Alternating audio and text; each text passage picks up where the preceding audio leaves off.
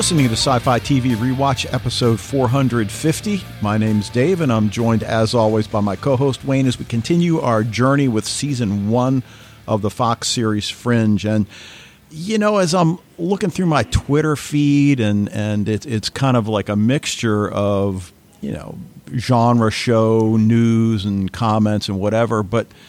You know, if you're listening to this, we're, we're recording this uh, in the midst of the war in Ukraine, and, and it's just it's just so hard to watch T V these days, and and uh, um, you know, obviously our hearts are with the people of Ukraine, and uh, geez, I don't even know what to say. Well, I do know what to say, and I'm going to say a little bit, but yeah. You know. Well, I got some things to say, but you know, this is still a you know a family-friendly podcast, so um, you know, keep. But obviously, we, we solidly stand with the people of Ukraine, and yeah. This is absolutely appalling and disgusting.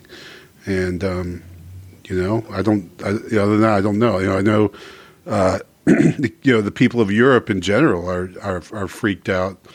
Um, As and well, concerned. They should be. Yeah, is right. Exactly. Um, they've they've seen this before, you know. So, you know, well, I, well, I I think what's so disturbing to me. I mean, yeah, I mean, this is clearly the most disturbing, you know, thing going on in, in this moment, which is, of course, Putin's troops invading a sovereign country, but. The reaction of one of our political parties in the United States is. It's just appalling, frightening. And, uh, you know, John F. Kennedy wrote a book that I believe was published in the mid to late fifties called Profiles in Courage. Yep. And, and, and I'm not, this is, I'm not joking here. The Republican Party, by and large, they would be the source material for Profiles in Cowardice. And I don't know if you saw Republican Senator Tom Cotton on with George Stephanopoulos. All George Stephanopoulos wanted him to do was to condemn former President Trump calling Putin smart or whatever, you know, or shrewd or whatever, basically supporting what he's doing. And yeah. The Republican senator couldn't do it.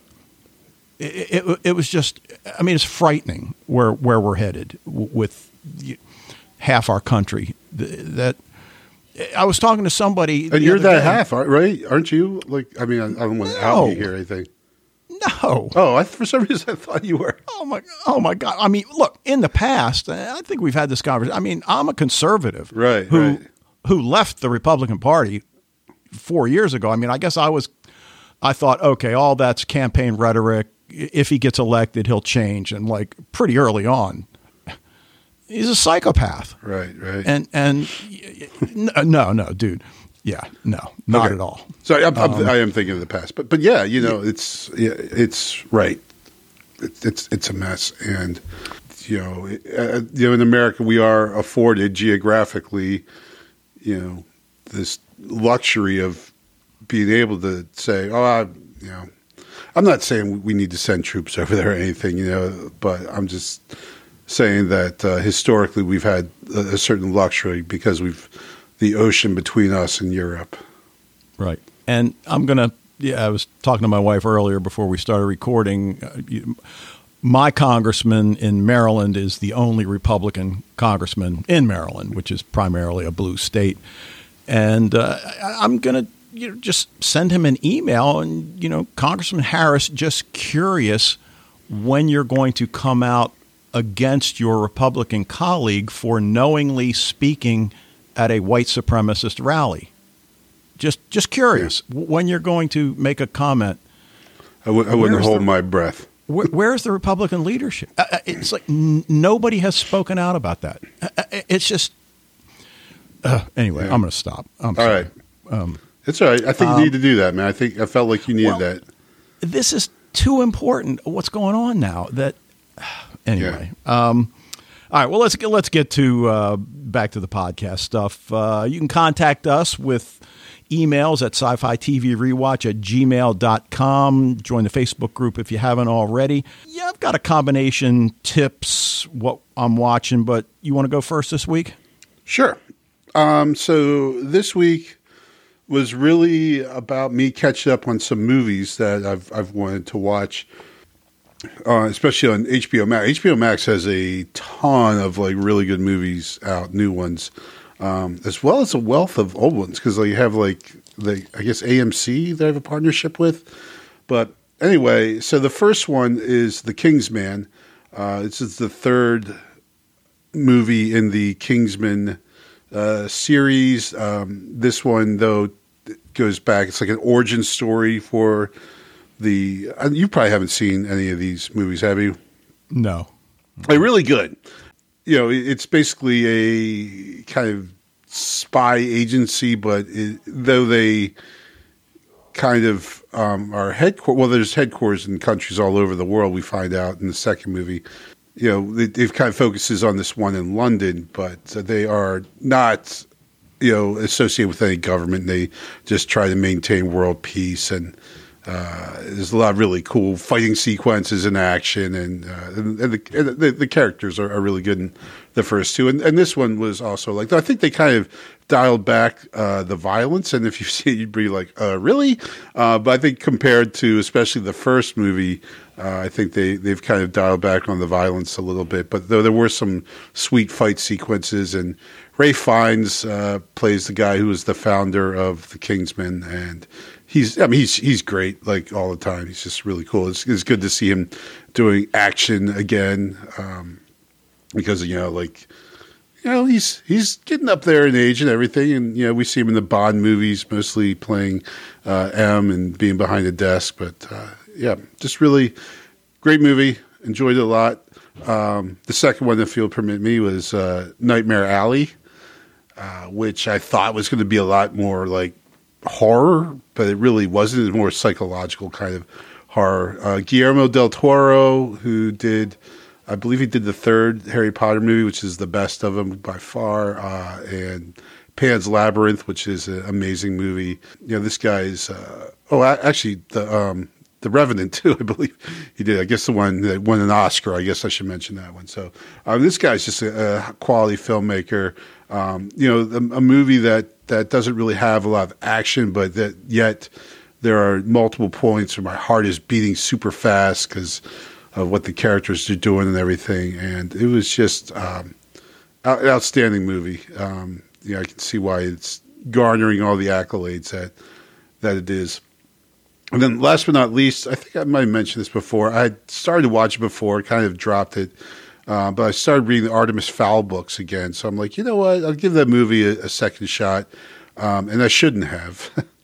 um, but it's it's actually I, I watch it with my daughter. We you know, she, we, we were uh, my wife and my other daughter were at a tournament this weekend, so my youngest and I were uh, home alone, and we were trying to come up with a movie. And I think she enjoyed it. Um, you know, having you know, it's one of those things like from the Beatles song, having read the book, right? All, all I could do is think about everything that was wrong with it, all the things they didn't do, all the characters they didn't have, all the problematic parts of it, um, and it, even. Yeah, and, and I guess if you if you haven't read the book, you saw it, you'd probably enjoy it more. It, it wasn't a terrible movie. Uh, the special effects are really good. There are some really good characters involved here, but just um, you know, the Artemis Fowl story is obviously it's about Artemis Fowl, this kid who in the first book is a twelve-year-old criminal mastermind, and that in itself obviously is is pretty good material to go with, but. You know, he his character is so flat in the movie and shows none of the panache and the savoir-faire that his character shows in the books. I think that's probably the most disappointing part of it outside of the generous plot contrivances that they use and everything. Yeah, I, I just think the, the character of Artemis was... I don't know if it's – not saying it's the actor's fault per se. I just don't think they gave him much to work with, and they made the, uh, a character who should be the center of it. He kind of pushed him to the sideline. So anyway, so those are the, the three movies that I've uh, watched uh, recently, and you know, uh, next week I should have uh, at least one series new to talk about. So.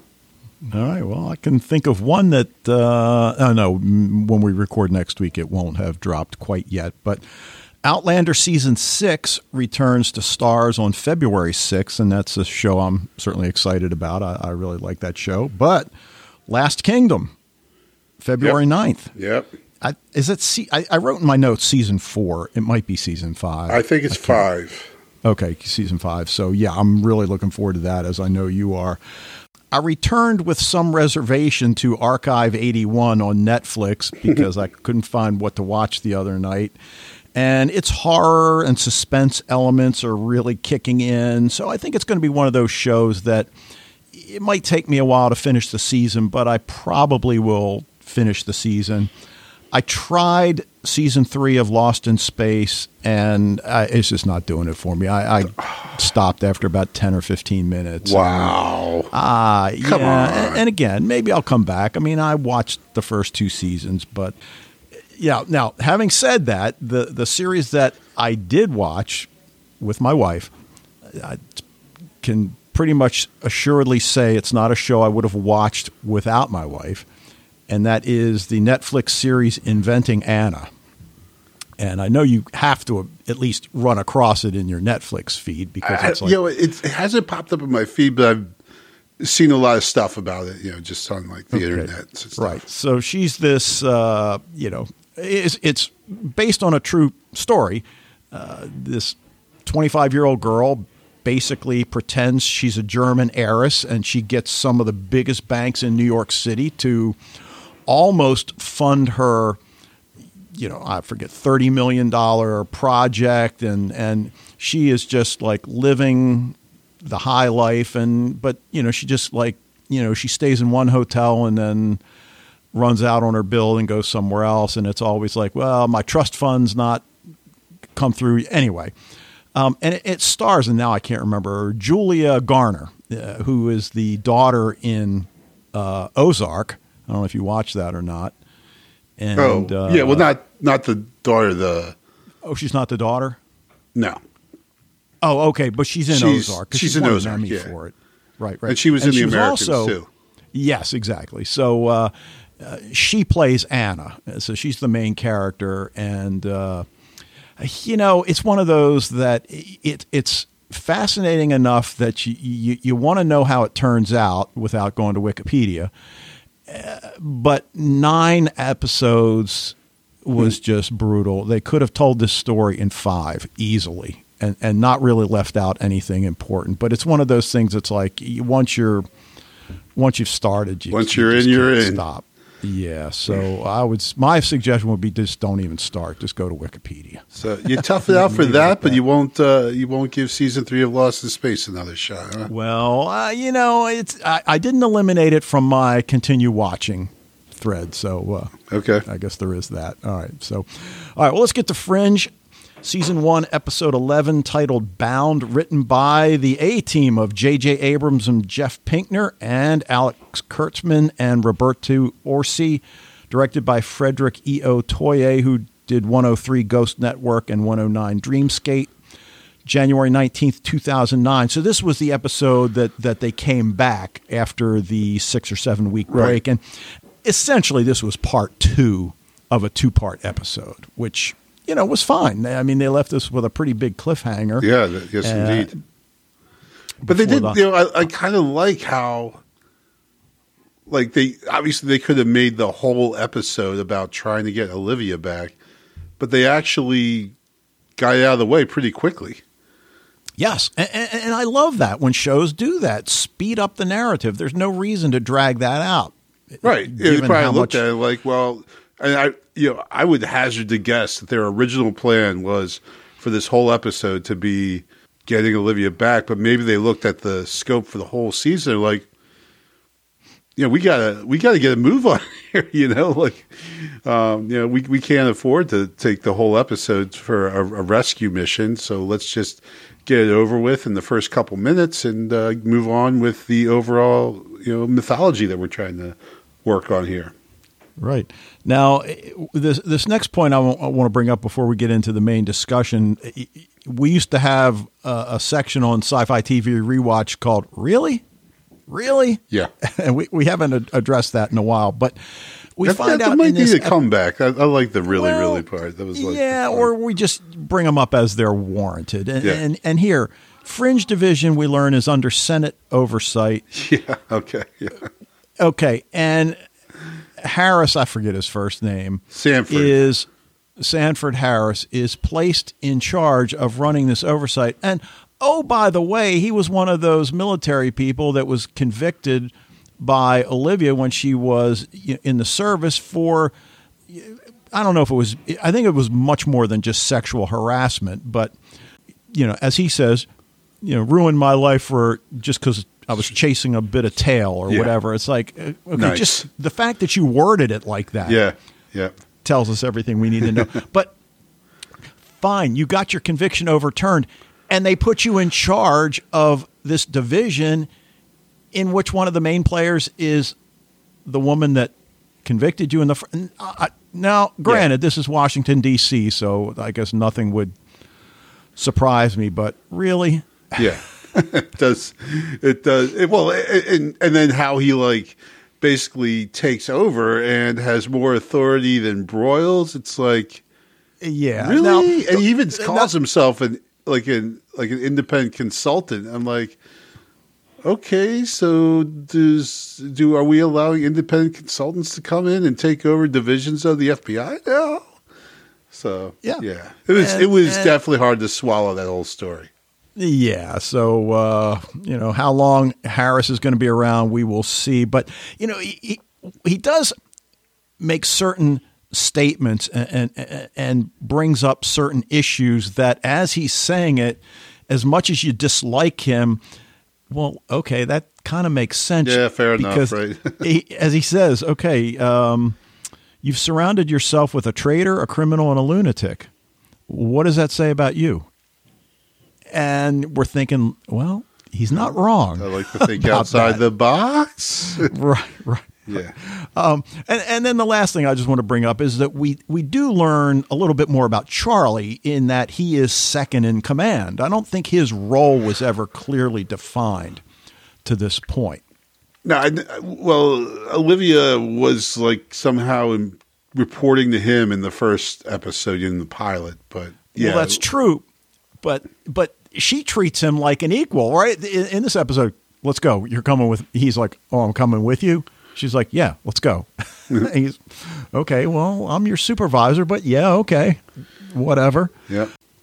But this is, as Fred says in his feedback, after an A-plus episode last week, you know, almost anything is going to pale, but this is still a really strong episode that, that yes. moves the, the story way forward. But we get a little bit more personal life. And I don't know, what do you want, what do you want to say about the, the aspect of the story where Olivia's sister comes to stay with her? Well, yeah, I, I, I like it because we really haven't seen anything about, well, we've seen very little, I should say, of Olivia outside of her professional, right? As, as an right. F B I agent, as an action hero and everything. Um, we saw a little bit before, you know, when she was getting ready to go out and Broyles called her in and, you know, we talked about wipe off the lipstick and then, you know, going out to the bar with Peter, we got the little peek behind the curtain a little bit, but really not a lot. And that's what I, I love that, that last shot of Olivia and her niece sleeping together on the couch. Just that, yes. you know, it's just a great shot, fabulous way to end this episode that, you know, we just, sometimes, you know, like we, we forget that Olivia is not Superwoman, right? That right. that, that she's a, a person, a human being, and and uh, you know, and so it's, it's a nice little kind of reminder of that, and to you know, peek into you know, uh, into a little bit more of her character. Yeah, and, and we see Olivia cooking for her sister and, and that sister banter that, well, I would have cooked. And she's like, no, nah, I've tasted your cooking. Uh, I think I'll cook. And, and of course we don't expect, based on what we've seen of her, we don't expect Olivia Dunham to be a good cook. We, we expect her to have plenty of takeout menus by her phone, yeah. which In, in fact, she, she says, says to her yeah. sister, right, right. But uh, so that was a cool scene as well. And she was kind of a messy cook. I will say that. I noticed like tomato sauce or whatever that was, like coming down the one pan and maybe onto the uh, stove. But I, I guess the the one aspect of her sister's arrival is that she's clearly running from an abusive relationship. And we don't know to what extent. We don't know how it's going to play out. I mean, and again, it's one of those things that I kind of vaguely remember. So is it going to be enough of a distraction that it, you know, prevents Olivia from doing her job at the level we know she can do it? And and that would, I think, make the most sense. But but you, you also mentioned about that, that scene sleeping on the couch. And and the, the relationship she clearly has with her niece is really strong. So so these yeah. two have spent time together mm-hmm. and have, you know, formed a bond and, and the bond with her sister. So, yeah, I, I really like this aspect, as you said. Yeah. And, and I also what, you know, part of me watching this and, again, not one hundred percent remembering, but, you, you know, it seems like there, there there is this potential of, you know, people in Olivia's life that, that can be hurt, that can be used as leverage against her. Um, you know, this is why, you know, Peter Parker doesn't reveal who he is, right? Because he doesn't want the people around him to get hurt. You know, I don't, I don't know if they would go there, but there is now that possibility. If she has her, her sister and her niece living with her, then those are people who, you know, the bad guys can potentially get to. Sure. And, and, bad guys beyond this Greg, who is either a boyfriend or an ex-husband or current husband, or we don't know.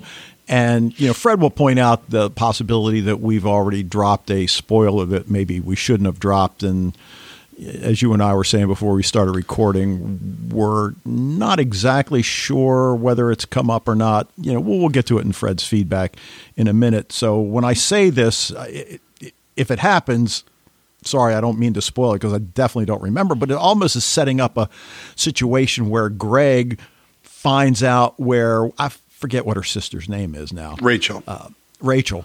Uh, finds out where Rachel's staying, shows up, and Olivia pulls out her gun. Greg, I'm going to say this one time. Turn around, don't ever come back. Yeah. So, yep. you know, we'll see. Um, now, we mentioned Agent Harris, who's now overseeing Fringe Division, and that's kind of the other side story here. You know, when when Olivia breaks out of her confinement, which was just, as Fred, again, I Fred points out in his feedback, was just a wonderful action sequence yeah. that didn't take very long. No, no. And we kind of knew where she was going when she asked for the drink of water. Dude, did you notice the water? I, I looked at this a couple times. I mean, he gives it to her in a beaker, I think. And uh-huh. I'm thinking like, okay, either that beaker, the glass is tinted or your water is yellow or I, I it was just oh. disgusting looking. Um, Social commentary on the public works of Boston, well, Massachusetts, maybe. Maybe, but uh, but again, that was just an awesome action sequence when she, when she gets away. It's fantastic. And again, if, if we were still doing really, really, I'd be like, really, dude? Like she says, you, you want water, so you're going to unstrap her, you're going to unstrap her hand. Come on, man. This is bad well, guy one oh one. Yeah, but you wonder how bad these two bad guys were. I mean, we know Mitchell Loeb is a trained F B I agent. We don't really know who these guys are. I, I get the sense they weren't part of his team when they were, you know, going into the bank vaults and and you know, walking through walls. That that they're more just kind of like the science, you know, medical aid kind of guy. That that I mean, they didn't. It, it didn't take her long to take either of them, both of them out physically. So, that's true. Oh, and the knife throw was just yeah. awesome. But uh, yeah, but then when she gets out and she makes the call and these three black S U Vs drive up, we're thinking, okay, great, the cavalry's here. And like, what the hell? Yeah. You're pulling a gun on her? Right. And this is a situation, again, it speaks to Harris's lack of, I don't know what. It's like this could have gone south in a hurry because she's just been kidnapped. She was very careful about getting away and getting away fast. For all she knows, these are the bad guys. Yeah. Well, we so, kind of think they're the bad guys, right? Of Well, yeah, once they get out of their car, it's like, fine, they've got fake bat, you know. Yeah. So the fact that she didn't shoot them before they tranked her, you know, Harris is lucky that you know, somebody didn't die in this scene.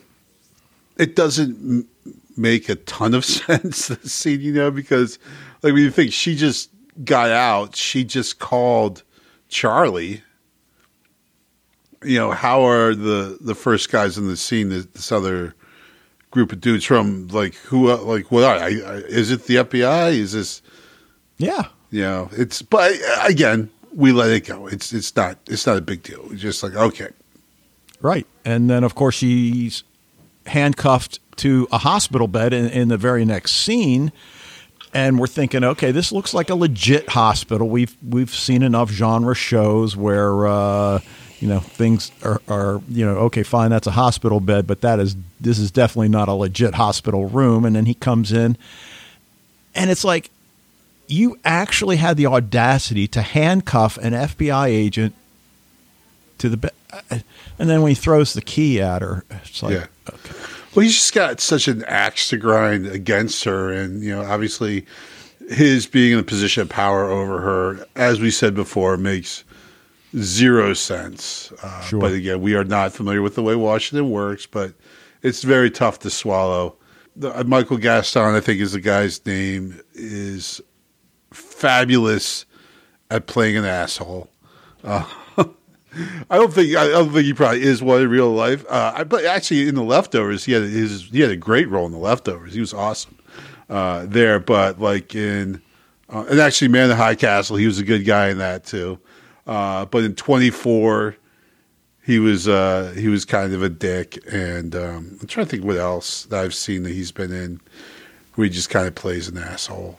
I shouldn't stop saying that word. This is family-friendly podcast, but yes, you know, but he's just he's just so perfect for that type of role. You know, he just nails it every time.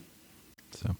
All right, well, why don't we get to the main story, bringing down Mitchell Loeb and then the next stage of whatever this is, which is part of the appeal here. But you know, in the opening scene, we see Olivia strapped to a gurney being wheeled down this dingy corridor into a room with, you know, suspect medical equipment, guy in a mask, which, of course, we learn later is Mitchell Loeb. And at first, we're not sure they're going to inject her, but no, then it's extract something from her spinal fluid. And, yeah. you know, I, I guess what we have to start considering, he's working with Jones. We know that. So why do they want her spinal fluid? I mean, we don't really get any more clarity about no. that, but but it, it I think is a reasonable assumption to make that it has something to do with whatever it is he's doing with Jones. And one of the things we know he's doing with Jones is being able to pass through solid matter. Now, maybe that was all just about getting him out of the German prison. Well, and to transport and, someone from Germany to Massachusetts in the blink of an eye. There, right. So does it have anything to do with that? Y- you would think, I mean, they, they go through an awful lot to You know, you know, to to capture her. But then, you know, we'll maybe get to that in a, f- a few minutes. His, his final uh, conversation with Olivia in the interrogation room, where he has a completely different storyline for, you know, for why he did what he did with her. And okay, I, you know, we'll, we'll kind of examine that in, in a couple of minutes. But, uh, you know, we mentioned last week, I think that that the fight scene Olivia had Uh, in the episode where uh, that, that, I forget what it was called, Dreamscape, was the first action sequence of the series. And, and here she has two, right? She has the, the, the escape scene we just talked about. Yeah. And then she has the one later with Mitchell Loeb's wife, which right. was, again, I thought really well done. Very intense scene. Yeah. And, uh, you know, and especially, you know, the, the, when the, the two women each go for the gun. Yeah. And, you know, Olivia delivers the shot to her forehead, and then you see that Olivia just looks next to her and sees that the bullet hit the piece of furniture. And I guess what we have to remember still, I mean, it was, they were pretty close quarters, that I, we don't get the idea this woman was a trained firearms expert. No. Well, you, you know, know, I mean, there's a lot we don't know about the Loebs. You know, I just That's also true. feel like I should take this moment to say it would have been priceless if at that moment Olivia looked, saw the the bullet and or the you know the the mark made by the bullet and said, "Missed it by that much." yeah, but yeah, probably not that many people would get that anymore. But yeah, yep. Um, but, but yeah, yeah, but, certainly, yeah. Um, you know, we she she clearly does not. But I mean, she's probably had some training, you know, like she doesn't like hesitate to go and get the gun, and she looks like she knows how to handle it, and she does get a shot off, right? Know. But wouldn't you think she would know there was a gun there if she was firearm trained? I don't know. I guess that was my reasoning for thinking maybe she didn't have much experience with it. You know, still, her husband just calls her and says, "Oh, by the way, kill the woman that's in our house right now." But even, you know, b- before we get to that, Olivia has the wherewithal to grab some samples, you know, uh, throw them in a thermos, which was great, and then bury them in that sand pile. And, uh, you know, so so despite everything that happened to her, clear thought, you know, and we see she she throws off that gown to reveal, I guess it's her bulletproof vest underneath and probably a tank top under that. And then she grabs, I don't know if that's her jacket and gun that she grabbed off the table. I, I assume it was, although the yeah. jacket looked a little big. Yeah, I don't um, think it was a jacket, but, you know, you, you feel like there probably wasn't a lot of guns that these guys just had lying around. You know? Right, but but we see the tanks with all those giant worms that were slugs that we learn are just basically common cold cold virus slugs yeah. or whatever. Yeah. So, you know, we, you know, we, we certainly learn what they are at the end. Now the other really, and, and this seems like it happens in a lot of shows. She calls Charlie, send, you know, at least ten agents to this address, and they get to this address and it's completely cleaned out. Really? Really? You did it that fast. You, yeah. You just, you had- yeah. It, it seems like, yeah, it's not like the F B I took three days to get over there, right? Like they, and they had a whole lab set up. So you're telling yeah. me all of a sudden the lab, who yeah. knows? Right. Um, Again, it's, it's obviously we question it as it happens, but then we're like, we let it go, right? Because like, eh, you know, yeah, who cares? It doesn't really matter. Yeah. I, I'm, I'm not buying that. They got the lab cleaned up before the F B I got there, but who cares? This is, the story is moving forward so quickly, we don't even really have time to to yeah, cast exactly. a lot of doubt on it, you know? Yep, yep. And, and what I love is she gets Peter and Walter to come to the site where she's hidden the um, the samples and has Walter bring his lab with him so that, you know, he's able to to test it right there in the back of the truck. Uh, or I guess that was the station wagon, yeah. um, and you know, basically determine what, what it is that they have there. I mean, of, of course, once he gets back to the lab, he's able to, you know, look at it a little bit more. But they start putting the pieces together that we see the well, we see the next, I guess, event is when this uh, professor, who is I guess a professor of immunology and virology, he's lecturing, passes out. Dies, and then the uh, slug crawls out of his mouth, which was pretty freaking good. That was a yeah. pretty cool scene as well. Yeah. Um, well, and then the sl- thing like running all around the room. and uh, Right. Like- and then Peter gets there and he's like, okay, I've got thermal imaging here. It's going to take a, a couple seconds to uh, power up. And then, of course, it's running all around the, uh, uh, the, the lecture hall. And then all of a sudden, Walter comes over with a trash can like, you know, we have in our classrooms and just puts it right over. Things like this used to happen in the lab all the time.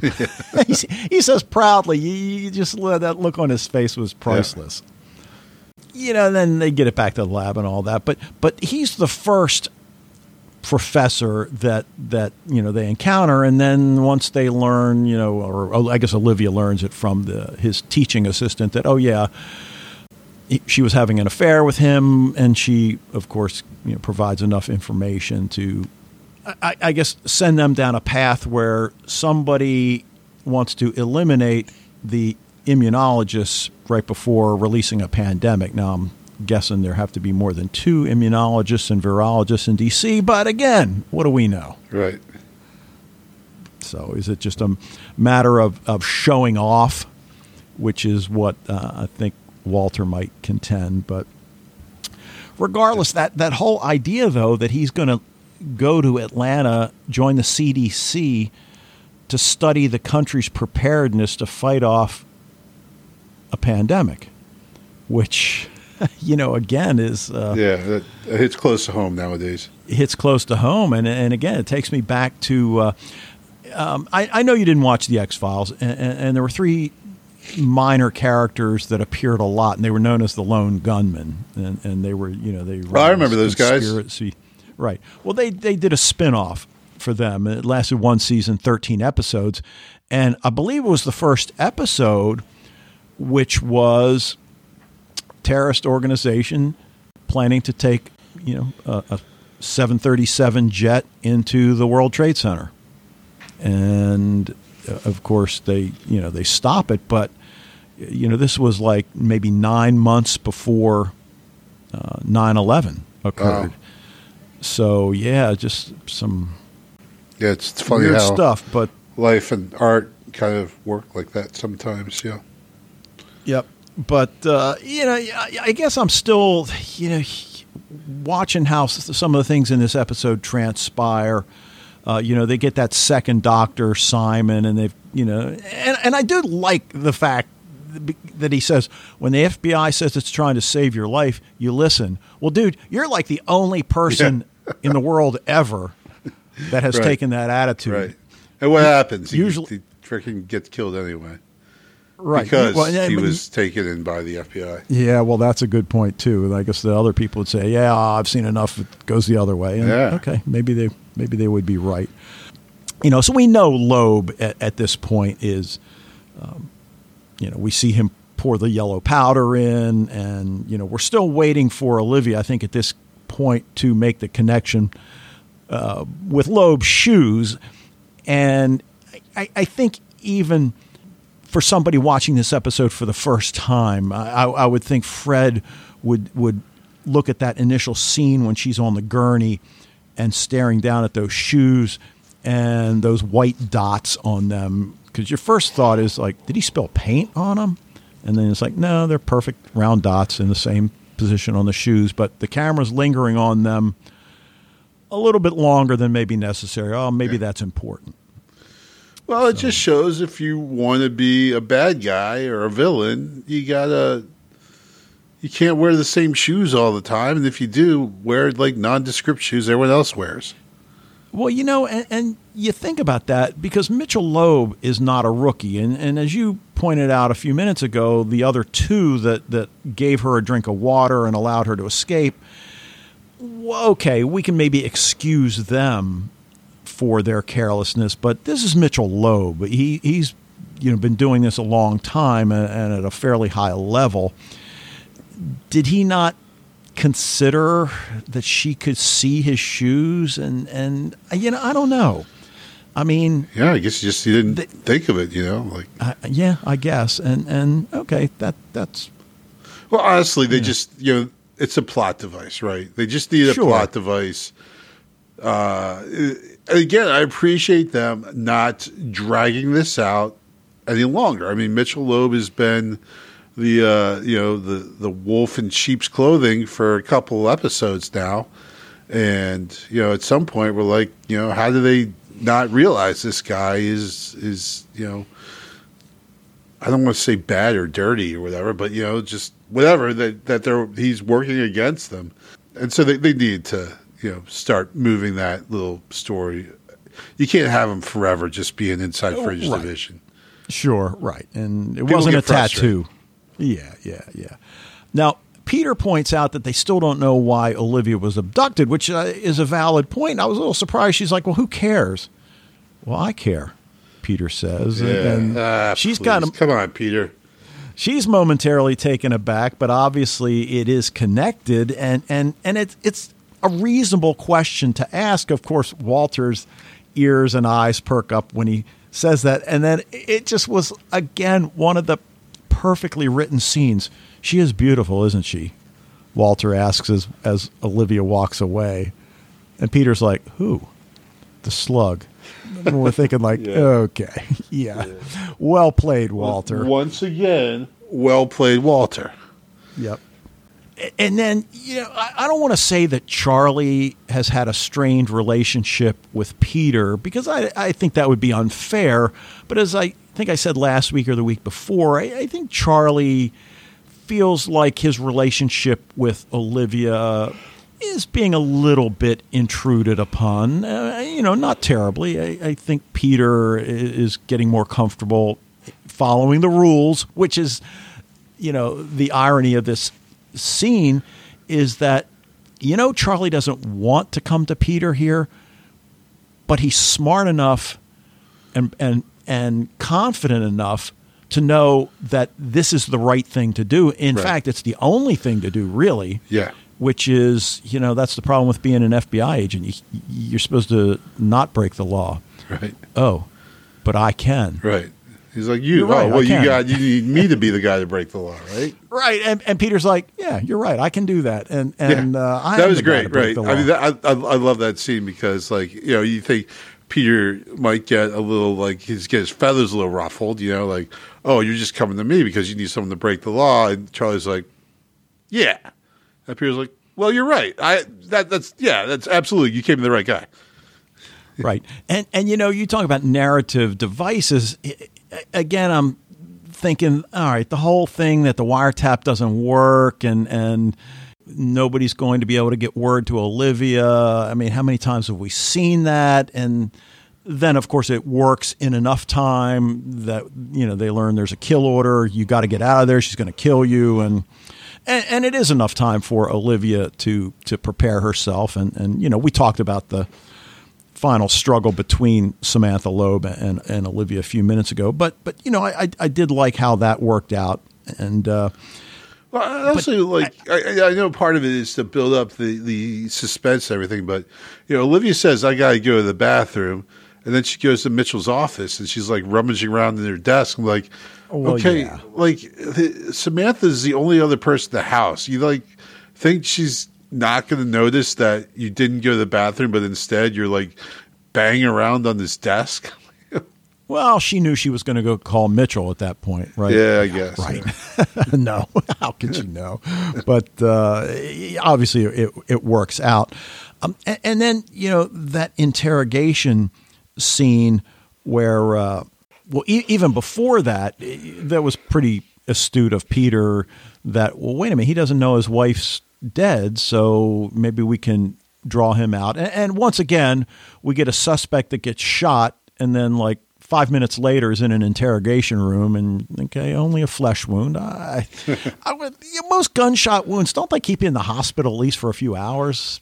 I, I don't, I've not. never had a gunshot wound, so no, I can't. Good point. I can't good really, point. I, you'd think that they would, though. Yeah. My brother shot me with a B B gun once, but... Oh, yeah. Uh, yeah. Did, just stung, didn't break the skin. Right. But, uh, you know, that, that final scene when she and Charlie are interrogating him and, and you know, he's Mitchell Loeb. I'm not going to say a word. What are you going to do, torture me? And we've got Harris outside the glass. I think Broyles is with him as well. And he wants to see his wife. And we're thinking like, oh, yes. We see those folders that Olivia's got with her and, yeah. and, you know, right on cue, she asks Charlie to leave, whips out the photo with the bullet hole in her forehead. And, and, you know, next thing you know, he's confessing, but then we get to that very end and asks her, do you not know what we're up against? Who the two sides are? Tell me you at least know that. And claims that he saved her. And then the line that we've heard, you know, I mean, in so many shows, you don't have any idea what you've done. Yeah. Have, haven't heard that one before. Right. Um, yeah. And then when she gets out of there, Peter doesn't think it's anything and Olivia doesn't agree, which all, almost is like w- the reverse of what we'd expect that, that, you know, he'd think there was something there. But then we go back to that and who the two sides are. We were trying to save you. So do we believe him, even though we can't explain why well, or what? Yeah. Well, we absolutely believe him because he has why what what would he lie? Why would he lie like that? What you know? Why what story is he making up? Um, and I think the fact that he's like, tell me you at least know, like he, he thinks Olivia has some idea of what's going on, and she has no idea, right? right. So, I mean, it, it all of a sudden it totally, you know, flips Mitchell Loeb around on us. Right, but why would he think she knows? I mean, he's in contact with uh, Jones, and Jones is in contact with Olivia to, you know, to a limited extent, but I, I'm not sure why Mitchell Loeb would think that she knows. I mean, what has she done or said that would make him think that? I mean, well, I think she's just involved seen. in this, right? She's she's in it. She's yeah. You know, he's okay. It, it, well, does he assume she's put the pieces together? I forget the flight number from the the pilot episode, and and. you know, all the, the different events that have occurred, and that she's made all this. There's oceanic something like, yeah, yeah, eight one five. Um, so you know who the two sides are. So is Jones. Jones is on his side. He Mitchell Loeb, that is, seems to imply that that Olivia's on their side. Okay, fine. Well, then tell me why you extracted my spinal fluid. Right. How does that save me? How? Why are you dosing these guys with cold slugs that kills? You know, like it's it's tough. You know, from it's tough for us to to roll with Mitchell here. You know, like all of a sudden, like like I said, it's just completely reversed the this. character arc, but it's like it's tough for us to like be on Team Mitchell still at this point because of all the effed up stuff he's done. Well, uh, anything else you want to bring up about uh, this storyline before we get to the feedback? I don't think so, actually. Okay. All right. Well, let's hear what Fred's got for us, and we'll be right back. Hello, Dave and Wayne, and all listeners to Sci-Fi T V Rewatch. This is Fred from the Netherlands with some feedback for Fringe Season one, Episode eleven. As Wayne said, last week's episode was really a turning point that you really get hooked on Fringe, and although it's a little weird show, you really realize that it's so good. So after all the A-pluses of last week, this is of course a little less, but I fully agree with you, Wayne. Although I don't know anything what's coming, this could be indeed, or the last episode, a turning point, because I like this episode as well. Have some minor nitpicks though, but they will come later. Okay, shortly about the COVID situation here in my house. My wife Vera and I are still healthy, fortunately, still COVID negative. The boys are getting better, and we are on day ten after we discovered that my oldest son had COVID, and on day nine of the youngest one. But still, still dangerous. I see a lot of colleagues that had been very careful for five, six, seven days, and then eventually they got it just in the tail of the infection of the first person in the house, because everything went well, and then just in the last phase, so between day, let's say five and ten, getting less careful, et cetera, and then they picked it up. But one hundred percent sure I'm still not, because my wife and I still can be in our incubation time. And I have to say, it was very nice, I actually should say sweet of you, that also ten seconds of audio feedback or written feedback would keep my strain of feedback intact. So thanks for that, guys. Okay, coming back to Fringe. Start with a little nitpick about your podcast. You were talking about the cable through the vault door, and I have some remarks about that. Right. Well, I, I, you know, sitting here trying to disengage the thing is like, dude, F that, man. Like, get the hell out. Like, what's worse? Right. That someone sees a a piece of rope stuck in the wall, or sees a person stuck in the wall? Yeah, Wayne, a person or a rope doesn't matter, but nothing versus a rope is, of course, a big difference. Yeah, and, and the only thing I can figure is, could there be something about that cable that would expose them? I mean, I can't imagine what it would be, but right. they, they seem to be kind of fixated on, no, we can't leave the cable. It's like, why? What? Di- like you said, what difference does it make? I think it's very important that they don't give away, that they can go through matter, through walls, et cetera. But leaving the rope, especially if it still goes through the wall, would of course give it away. And then the agencies would put experts on it like Walter Bishop, and they could perhaps solve the case and put all these agencies on the whereabouts or the track of this uh, gang. Yeah, get the hell out of there, man. So, a- you know, unless there's something that we're missing. Well, I think you were missing what I just said. Okay, let's go into episode eleven. Okay, let's start with Olivia's fight to free herself from her abductors. Really, really great action scene, I think. First nitpick comes after that. She is digging a hole where she puts the thermos flask with the samples in the sand. Well, I don't have any knowledge about firearms, but is it sensible to dig a hole with your pistol? Well, made for combat, they actually should be able to resist that. But when we then see that Sanford Harris man put her down, we immediately understand it was very sensible to hide this flask with samples. I think this Agent Dunham has a great feeling for potential threats, even not overseeing it all, still building in some security steps. On the other hand, it also gives a picture that she can't trust almost anybody, apart from the Bishops and Charlie. I think her trust in Broyles, especially in this episode, gets much better. This uh, Sanford Harris, played by Michael Gaston, is of course a creep. And I just talked a few weeks ago about Blind Spot with Jimmy Alexander. He had there a similar kind of role as here. So I think he's very good in these kinds of roles. When she is cuffed to the hospital bed and he talks to her, Anna Turf plays this very, very well. Her disgust and resentment of him really comes out of every pore of her acting. Really, really very good. Then there is a little continuity error because her I V fluid tube is on her arm. She looks at it and then she is desperate in the bed, pulls her hair back, and then you see her arm go up and the I V fluid tube is gone. And we never saw her pull it out of her arm. Okay, about family, uh, Rachel, Olivia's sister, comes in, plays a minor role here, is stressed after, I think, a divorce or something like that. And when Olivia asks her later in the episode, everything all right? And then she says, yeah, but we all see it. There is a, there is something. And I really wonder if her sister is under some kind of pressure from outside, which has something to do with Olivia's work.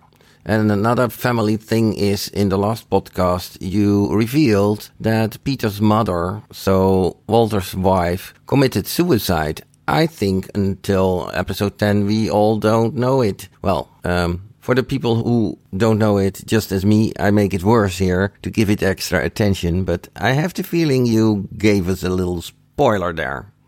And then a few nitpicks about the nasopharyngitis virus, some worse than others. Of course, this thing doesn't look like a virus, although it has spikes. Uh, in the meanwhile, I think the whole world knows how a virus looks. And then it is said that it's one cell. Well, a virus is not a cell. And then a minor nitpick is, of course, how fast this thing grows, but that's a typical Fringe thing. Much more to say about this episode, but time's up. Greetings, all the best, Fred from the Netherlands.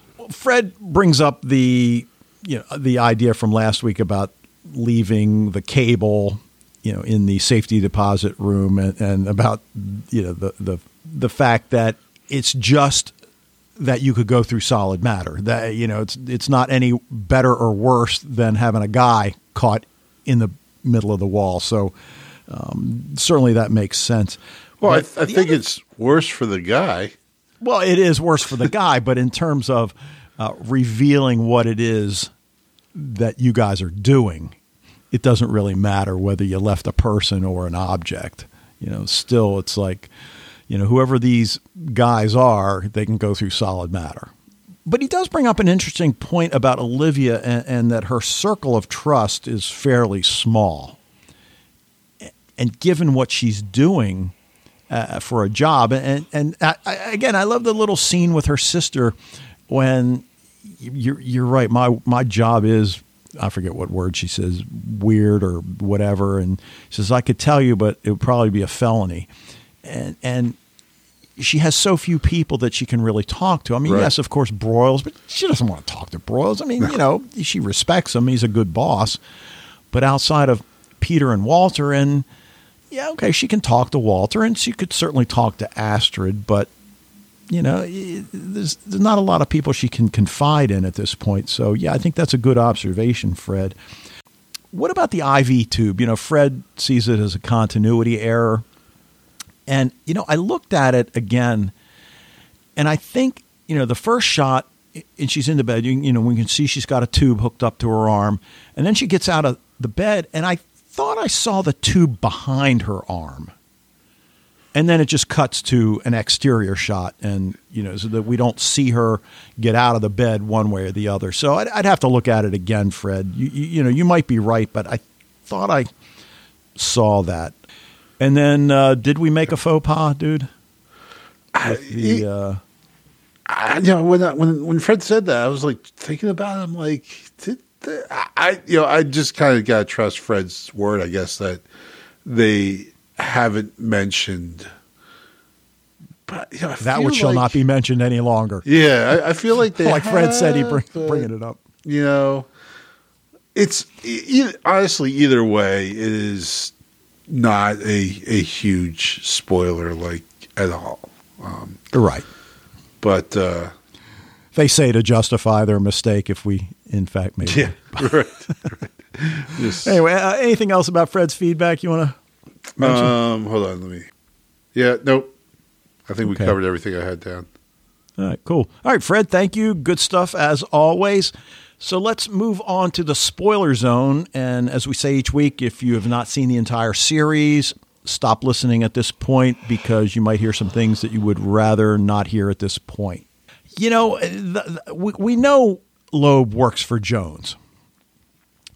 So then does Olivia's spinal fluid contain elements that explain her ability to travel between dimensions, which is, of course, something we've talked about in the spoiler zone for a couple weeks now. Uh, I'm pretty sure the answer uh, you know, to that is yes. Okay. And, and and we know that she was one of the Cortexafan kids. And is there Cortex? Are, are they looking to see if there's still Cortexafan active in her body? Or are they trying to like mine it from her or something? Yeah. Or are they trying to mine it? Yes. And, and that's one of those things that I don't really remember. I can't remember yeah, either. Right. But, but you know, I, I think certainly in terms of spoiler zone material, that's something that we would have to consider. Yeah. Um, and then you get to the, the two sides that Loeb mentions. Um, I mean, any thoughts come to mind? I mean, the only thing I can think of is... And again, I can't remember, is Walternet planning some sort of, you know, attack on the other dimension to get revenge for the abduction of Peter? Yeah, I, I remember like a, the a lot of the action of the series was this war between, you know, the, this this world here that Peter and Olivia exist on, and then the alternate universe with Walternet and Folivia in it. Um, right. So which yeah, go ahead. Which would then mean Mitchell Loeb is aware of the, the two universes. I, yeah, right. That's why and, he's like saying, like, don't you understand what we're working for here? You know, we're trying to save this Earth from being like take, I, there was something about the other world. Yeah, I you know I don't know. Yeah, but then it, it, I think then you could say, well, Mitchell, why didn't you just tell me? Given everything I've seen, did you think I wouldn't believe you? Right. Yeah. Yeah. So, I well, mean, you, like you said, like you, you see his methods and everything that he's done. It's like, you know, it's really tough to get on his side here at all. Like, you know, like the, the ends does not necessarily justify the means. No. Well, that's all I've gotten in, in terms of spoiler zone material. Is there something well, you want to bring so up? That- the, I think it's just a thing every episode, and we've noticed it almost every single episode, where they have some mention of Peter and Walter's relationship. That's like, so Astrid says, like father, like son, and Peter says, right. Oh, don't say that. You know, right. We're like... Well, yeah, because and, and so they they it seems like they throw in a little line like that every week. You know, like, oh, here are your toys, Pierce. Those aren't my toys. You know, right? Yeah, I, I forgot. I mean, I remember that scene. I just didn't make that connection to what you just said, and you know, it just got me to thinking. We know that this Peter is not Walter's son. That said, is he Walter's son? I mean, you know, I, I'm arguing semantics at yes. this point because in, in a sense, it's no different than adopting a child. So that while he raised this Peter, at least to a certain extent, before he went into Saint Clair seventeen years ago, and, you know, I guess Peter was a teenager at that point. I mean, we know he's not his his biological father, but has he been a father to Peter? And and I guess that's a question that also occurs to me. I mean, he, he's certainly becoming a father to him since yeah. they've, you know, reacquainted. But right, and, and say what you will about their relationship before. I mean, Peter did, of course, at first he thought he was being, you know, like, that it was for his selfish reasons that he came over to help out. But he has stuck with Walter. He, he's sticking with Fringe Division and, and everything. So we might argue that's just as much to be around Olivia as Walter, but you know, he, he's definitely cultivating a relationship with his father. So, you know, there's something to be said there. All right. Uh, anything else, or you want to leave it there? I think I'm good with leaving it there.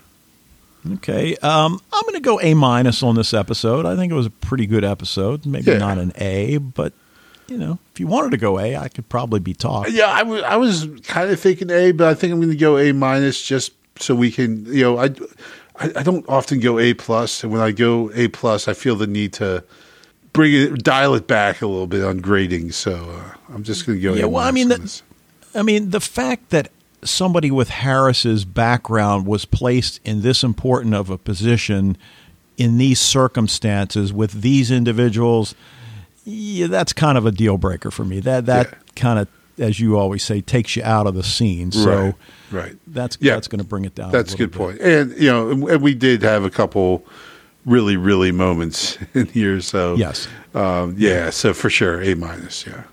All right. Cool. All right. Well, we will leave it there, and that will do it for this episode of Sci-Fi T V Rewatch. Thank you for joining us. Love to hear what you think about Fringe. Anything else going on in your genre T V world, join the Facebook group if you haven't already. We will be back next week to talk about episode twelve of season one of Fringe. But until then. You know, Dave, with all of these gradings that we do, you know, I'm not even sure we exist in the same plane of consciousness.